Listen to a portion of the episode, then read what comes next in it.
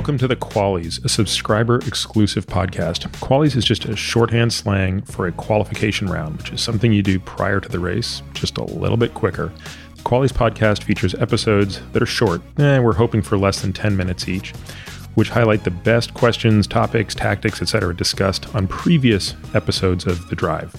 We recognize many of you, as new listeners to the podcast, may not have the time to go back and listen to every episode, and those of you who have already listened may have forgotten.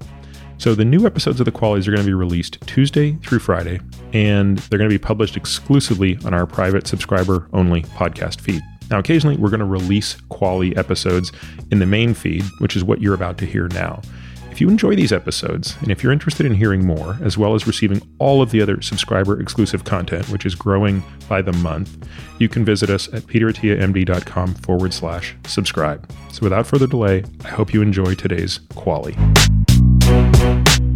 I think the floor is kind of is interesting as well because for me it's really do you find that protein catabolism is functionally affected when you do a longer term fast? I mean, again, I'm not doing granular enough measurements to know, right? So it's very crude. What am I doing? I'll take a picture of myself every day in the mirror to sort of very grossly assess muscle mass, measuring blood urea nitrogen, and all the nonsense we can measure, but I can't really measure protein catabolism. Right.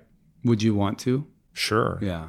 I would love to do a seven day fast in an environment where I could have a muscle biopsy and a fat biopsy every single day, complete metabolomics, complete proteomics. I mean, complete sequencing of everything imaginable. I mean, I would kill to do that.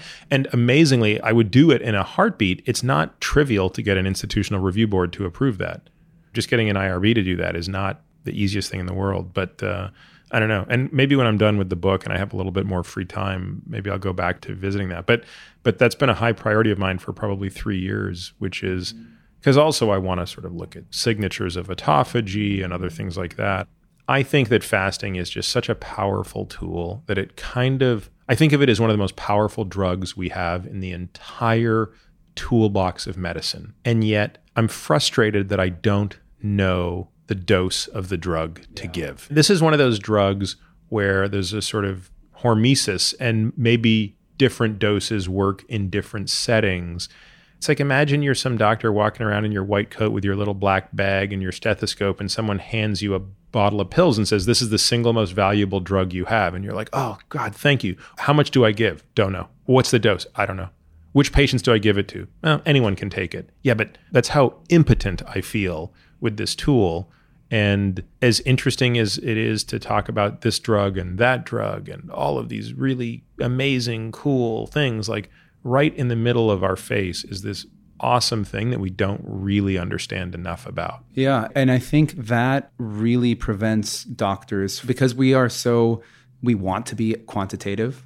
I think for example, do you deal with a lot of autoimmunity? No, I see so, very little of it. Yeah, so I think there's a huge amount of anecdotal literature out there, and I think there's some randomized trials now that are experimenting with it, but both with kind of an anti inflammatory diet that you're just doing a strict elimination diet or fasting. I think most autoimmune conditions, at least the ones that are relapsing remitting, so you're not having like irreversible. Right. Not, not lupus every day of your mm, life. Right, right. I have really good responses to fasting. I put most of my patients on some form of fast and then time restricted feeding versus fasting. When do you consider a fast starting? Going to bed hungry or? No, I don't use the term intermittent fasting for anything that's in the time restricted domain. So I consider a fast doesn't really begin until 36 hours, 48 hours in that range. So yeah, one meal a day is still in my mind just time restricted feeding, yes. but not intermittent fasting. Right. Agreed. And I agree with you. Just empirically, I've seen. I always feel like the inflammation dissipate from my body when I'm fasting. And do you measure cortisol levels during your fast? I have. I don't really get much value out of spot cortisol levels in the blood. It's not that helpful, but I've done urinary cortisol collections during the fasts. And I actually only did it once I did not see a big increase. I didn't see much of a change, which surprised me yeah. because, and this is way TMI. I think I even mentioned this once on social media. But if there's really one thing about fasting that sucks, it's my body odor becomes unbearable. And it's not the acetone in my breath and the ketones. Like it is literally perspiration. It just, it's not like I'm perspiring much, but it stinks. And I can't figure it out because I'm like kind of a lucky person. Like I don't really have body odor. I don't even wear deodorant most of the time. But when I'm fasting, I have to wear deodorant. And I even notice by the end of the day, like, goodness, what's going on? And I've never understood is that a cortisol thing? Like, what other sort of endocrine issues are changing during a fast that lead to that? Yeah. By the way, listeners, you're welcome for uh, me doing the, the table switch on Dr. Peter Attia. I hope you enjoyed today's qualy. Now sit tight for that legal disclaimer. This podcast is for general informational purposes only and does not constitute the practice of medicine, nursing, or other professional healthcare services, including the giving of medical advice. And note, no doctor patient relationship is formed.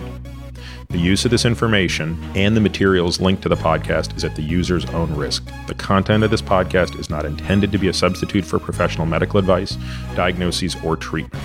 Users should not disregard or delay in obtaining medical advice for any medical condition they have and should seek the assistance of their healthcare professionals for any such conditions.